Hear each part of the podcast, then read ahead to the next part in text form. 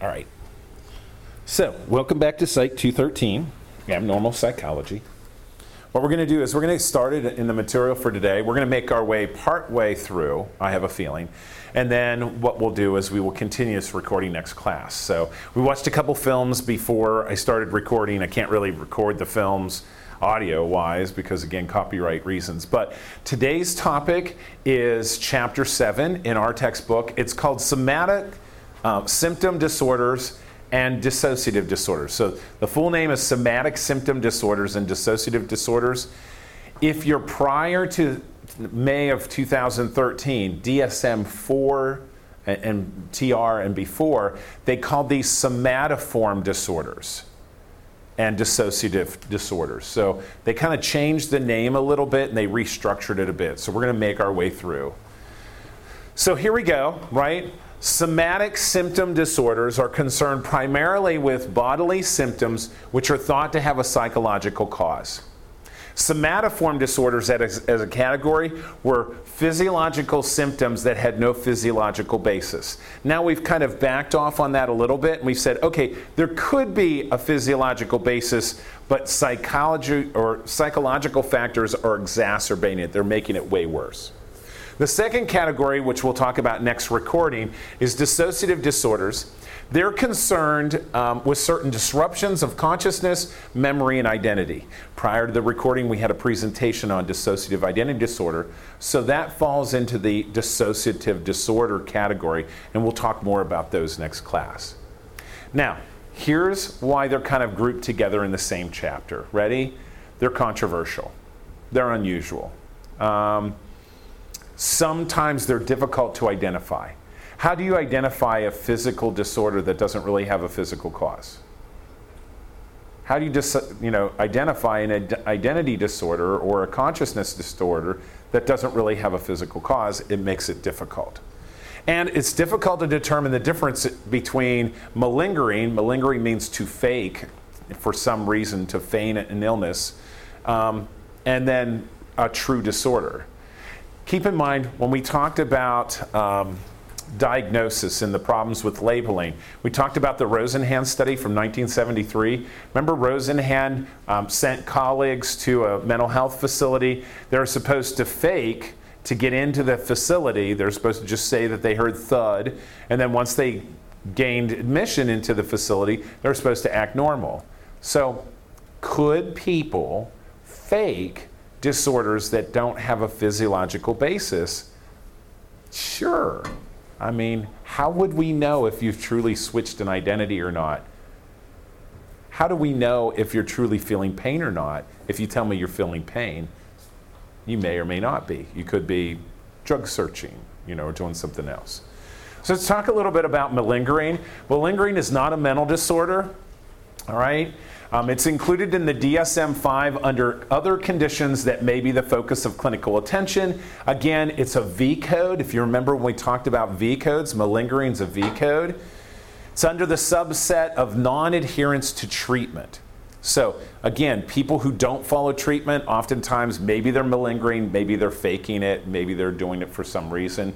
Here's a quote from the DSM 5 says malingering involves quote the intentional production of false or grossly exaggerated physical or psychological symptoms motivated by external incentives such as avoiding military duty, avoiding work, obtaining financial compensation, evading criminal prosecution, or obtaining drugs.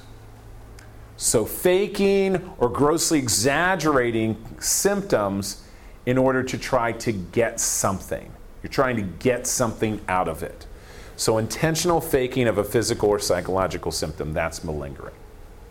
And that's not a somatic symptom disorder, it's something different. But it makes it difficult to try to figure out what, a, what you know, if someone's suffering or not. So, malingering, what are some situations in which malingering should be suspected? Number one, a person is undergoing an evaluation for legal purposes. So maybe there's a court order. Maybe you're trying, maybe you're, you know, up on criminal charges and you're being evaluated. One study found that 8% of malingering incidents in criminal, criminal defendants undergoing psychiatric evaluation. So, about 8% of those undergoing psychiatric evaluation in some ways are faking or trying to exaggerate symptoms. Number two, a second situation in which malingering should be suspected a person's report of disability or distress that is inconsistent with objective findings. So you go and you take a look at, at the findings, but this person is complaining way in excess of what you would expect, right? Or it's just not consistent at all with what you would expect. The third one, a person is uncooperative with the diagnostic evaluation. Why are they being uncooperative? Because maybe they don't want you to know what's really going on. Again, they're maybe for some reason they're uh, feigning an illness or, or not feigning an illness. Um, the fourth one, if antisocial personality disorder is present, which often involves lying or conning for personal gain. Um, when I worked in the prison, um, there was one guy that I was working with. He would always call me down to his cell and he would complain about all these physical symptoms. And he would be pretty accurate in his symptoms, but something told me there was more going on there. And doing a background search on him, what I found was that he was known um, for complaining about physiological symptoms and psychological symptoms. His mother was a nurse, a psychiatric nurse, and so found out later he studied the physician's desk reference of all the medications, knowing what medications created what side effects and created what, and he really was med seeking. He was manipulating the system to try to get meds to cause him to feel whatever way he wanted to feel that day. So if he wanted to feel up, he would manipulate the, sim- the symptoms to try to say, "Oh, let, give me a medication that's going to, you know, give me a boost." Or if he wanted to feel just chill out, and and it was pretty interesting because he was very creative in his symptom presentation, but it never quite fit. There was always something missing, right? Um, notice it says malingering may be overrepresented among certain conditions, even among PTSD. But again, I'm cautious around PTSD because how do you know if someone's really having these traumatic flashbacks or they're just feigning it? Could they be feigning it? Um, one other inmate that I worked with um, claimed that he had PTSD because the guards roughed him up. And so, you know, he was still having traumatic effects from that because of the guards. Um, there was more to that story, which I won't, I don't have time for, but let's just say that no, no. And, and what was really interesting is every time they moved this guy, they always had him on camera. So, as much as he said that, yeah, you know, he would say that the videotape was edited. It wasn't edited. But again, malingering, feigning for some reason. And the last one, the last time that you look for malingering is if a child is the sufferer. You might go, well, why children specifically? Well, children may exacer, you know, exaggerate symptoms. You know, they're dying or they're feeling really terrible when really they're just trying to get out of going to school that day. And do kids do that to try to stay with their parents? Hell yeah, right? So we see that. Um, somatic symptom and related disorders, they involve bodily symptoms that produce abnormal thoughts, feelings, or behaviors. The symptoms may or may not be medically explained. Prior to DSM 5, there was no medical explanation. Um, but that was a requirement prior to DSM 5 that, that there was no physical reason for this complaint. Now, as of DSM 5, that's not a requirement anymore. All right? Um, symptoms for most somatic symptom disorders are not intentionally produced or faked. In other words, intentionality starts to come in play here. Because if you are trying to induce it or you're trying to intentionally produce it, then it's a specific kind of disorder, which we call factitious disorder. Believe it or not, factitious disorder falls under this category, but it's a very unique exception to the rule. All right? So let's talk a little bit about factitious disorder and what it is. All right? Um, oh, before we get there, let me also give you some clarification.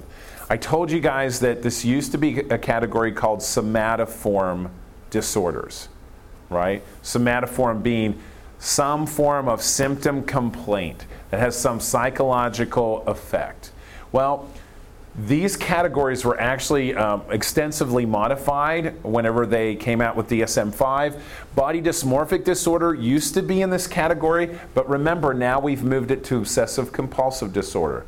That obsessive concern with a certain body area or body part that may or may not be grounded in reality. Um, several other conditions hypochondriasis, someone who's a hypochondriac believes that they have every illness, but there's no physical reason for it. Somatization disorder, this was a really interesting disorder. Here's what somatization disorder required. You ready for diagnosis? It required at least five different symptoms, or no, seven different symptoms in five different areas, all before the age of 30. So you say you have two physical complaints. You've got a bad knee and a bad back. You've got irritable bowel syndrome. You've got migraine headaches, and you've got some other complaints. It's five symptoms. All happening, all for no physical reason that we can identify, and all occurring before the age of 30. If you're a doctor shopper and you go from doctor to doctor to doctor, which of course you might do because you go to the first doctor and he says there's nothing wrong with you. Go to the second doctor and it says there's nothing wrong with you. Go to the third doctor for a third complaint, says there's nothing wrong with you. Again, how would you identify this person's had five different complaints in all these different areas? All before the age of 30. Doctor shopper is difficult to do.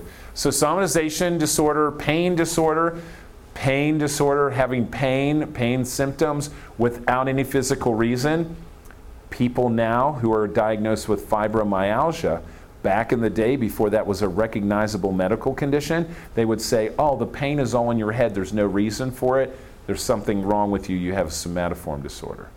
Now, we, today, we do admit that fibromyalgia is a true chronic pain disorder that does exist. There's medical evidence for it. And so now we, you know, we don't really talk about pain disorder quite the same way. So we pulled that in with hypochondriasis, somatization disorder, and then undifferentiated somatoform disorder. And we kind of grouped them all together to come up with some new categories. So, just so you know, notice it says the new syndromes are less concerned with unexplained medical symptoms, more concerned with thoughts, feelings, and behaviors the sufferer experiences. So, again, now we're saying there could be a physical reason for it, but your experience is way in excess of what maybe one would expect. It's, it's severely disabling you in some way. All right, so here are our categories um, somatic, somatic symptom disorder. Somatic symptom disorder means that there are symptoms that are causing a disproportionate distress and disruption Seems to be more common in females, but it can happen at any age. Notice there's no minimum duration required for the diagnosis. We've got illness anxiety disorder. Excessive preoccupation with serious illness has to be present for at least six months. And I would say that this is probably a little bit of what hypochondriasis would have been. Hypochondriasis is that you know chronic concern with getting diseases and illnesses illness anxiety disorder seems to be similarly related. The next one is conversion disorder. Actually, the official name is functional neurological symptom disorder, but what we know it as is conversion disorder. Unexplained deficits or symptoms in motor or sensory function, again, that we can't explain. Um, these are the kind of individuals that would show up to Sigmund Freud's office. They had complaints, maybe um, one of the, the complaints that's common in um, conversion disorder is called glove anesthesia. Glove anesthesia is this idea that right at the wrist, directly around the wrist, um, from that point through the rest of the hand, you lose all feeling, like you're wearing a glove. So there's no feeling at all in your hand. And you might say, well, is that medically possible? And no, it's not. The nerve pathways don't flow that way. There are actually three nerve pathways that flow up into your hand. So having half of your hand, maybe that's possible. Having two thirds of your hand, maybe that's, but having it cut off specifically at the wrist in a defined way like that is not something that can be medically explained, right? So It appears to be a conversion disorder. You're converting psychological trauma into a physical complaint. Make sense? And then the last two you see down here are psychological factors affecting other medical conditions.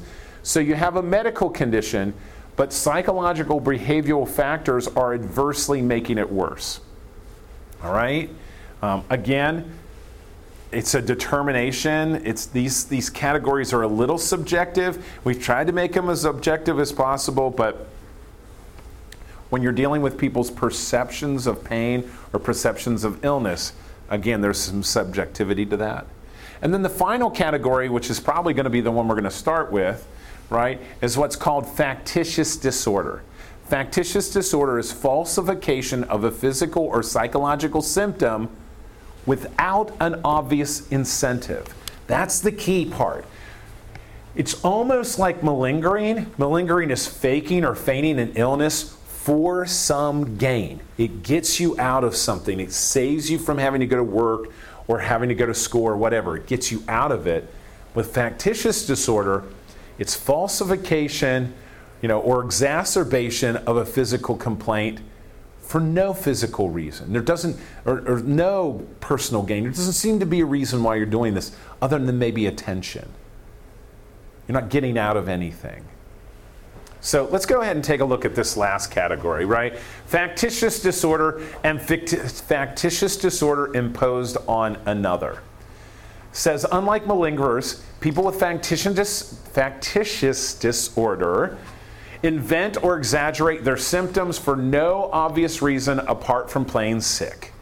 This is what we used to call Munchausen syndrome, right? So that's what it was called prior to DSM 3. Then we called it factitious disorder from that point. Um, it's the fabrication is not the result of another condition, so it's not like you're delusional or psychotic and then this fabrication is a result of it. The DSM 5, notice it says it specifies factitious disorders for single episode or recurrent. So is this something that's an ongoing problem? You do this all the time? Or is it just a one time? And notice that usually the episodes are intermittent. They come in and they fade out, and they come in and they fade out. Like malingering, the degree of accuracy of feigned presentation is related to the sophistication of the person's understanding of the disorder. What does that mean? That means you're a better faker if you know more about it. Remember my guy from prison who I said would study the physician's desk reference? He was really good at malingering. He was intelligent. He was sophisticated. He knew exactly what symptoms to say he was suffering from in order to obtain the medication that he was desiring. He was really good at it. Does that make sense? Well, factitious disorder, the same is true. If someone really understands the disorder, then they can really make it worse or exacerbate it. Does this kind of make sense? And what falls into this category is people who do things like this. Let's say that you swallow glass, right? And then run to the emergency room and you're coughing up blood. So they might actually induce in themselves a physical complaint for no other reason than attention. Right? So, just so you know that. Again, it says typically the symptoms worsen when an individual is aware of being observed. That's where the feigning comes in, the faking of it, the exacerbation of it. So it seems to be under observation, oh, it's way worse. We had one guy who said that um, he was paralyzed. He was suffering from a, a conversion disorder. But was it a conversion disorder or a factitious disorder? Was it legitimate? Or, I hate to say it this way, maybe non legitimate. In other words, it's being exacerbated. So, this guy claimed that he uh, had a broken back. The officers had beaten him up and broke his back. We had done all sorts of medical tests. There was no broken back. There were no injuries. There were no fractures. There's nothing like that. They videotaped him when he was being moved, so there couldn't have been an injury, but he claimed there was. Um, so what happened was he said that he couldn't go down to the dining hall to eat, and so they got in the routine of bringing him his food, carrying it all the way into his bed in his cell, and setting it down beside his bed. The doctor wasn't, didn't think that it was a true disorder because all the physical evidence had come back as there's nothing wrong with this person. So as soon as everyone would come to the door, oh, he was laying there, he couldn't move, you know, he, he couldn't he couldn't walk. Somehow he was going to the bathroom, he was doing other things. So what we did was we put a hidden camera in his cell. A camera set up in a way so that we could observe him when he wasn't paying attention. What was really interesting is, you know, we stopped taking the food in and placing it beside his door or beside his bed. We put it inside the door. There's a little flap that kicks down, and we put the tray there, and we would walk away.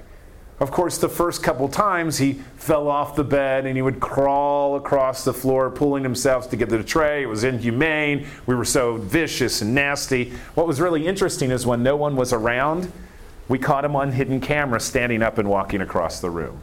So, what was he really doing? He was malingering, maybe factitious disorder, but there was no physical reason for it. But what was he gaining from it? Not just attention, but being catered to. So, again, in that case, we would say more malingering than factitious disorder. But again, you could see how someone could exacerbate it for a reason. Now, I want to wrap up this disorder before we move on. So, we have one more slide. Um, factitious disorder imposed on another used to be what we called Munchausen syndrome by proxy. In DSM 4, it was factitious disorder by proxy.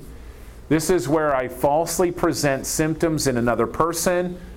And when I say falsely, I could induce symptoms in another person. I feed my child something I know is going to make them sick. I take them to the hospital or the emergency room, my child's sick. They go, Oh my goodness, it must suck being a parent of a sick child. Oh, yes, it's so terrible. But I induced it in them. Does that kind of make sense? Um, in this condition, false symptoms are produced on behalf of someone else who is typically under the individual's care. Most often, the victim of factitious disorder imposed on another is a preschool child, and oftentimes the perpetrator is the mom. That tends to be the most common situation. Um, like factitious disorder, there seem to be external, external dis- incentives for the deception, but those seem to be absent. So let me get clear on that. Just like fictitious disorder, other than maybe attention, there's no other incentive for making this person sick or complaining about the symptoms. Yes. Why preschool child? I think preschool children because they're more likely to kind of be convinced by mom that something's wrong.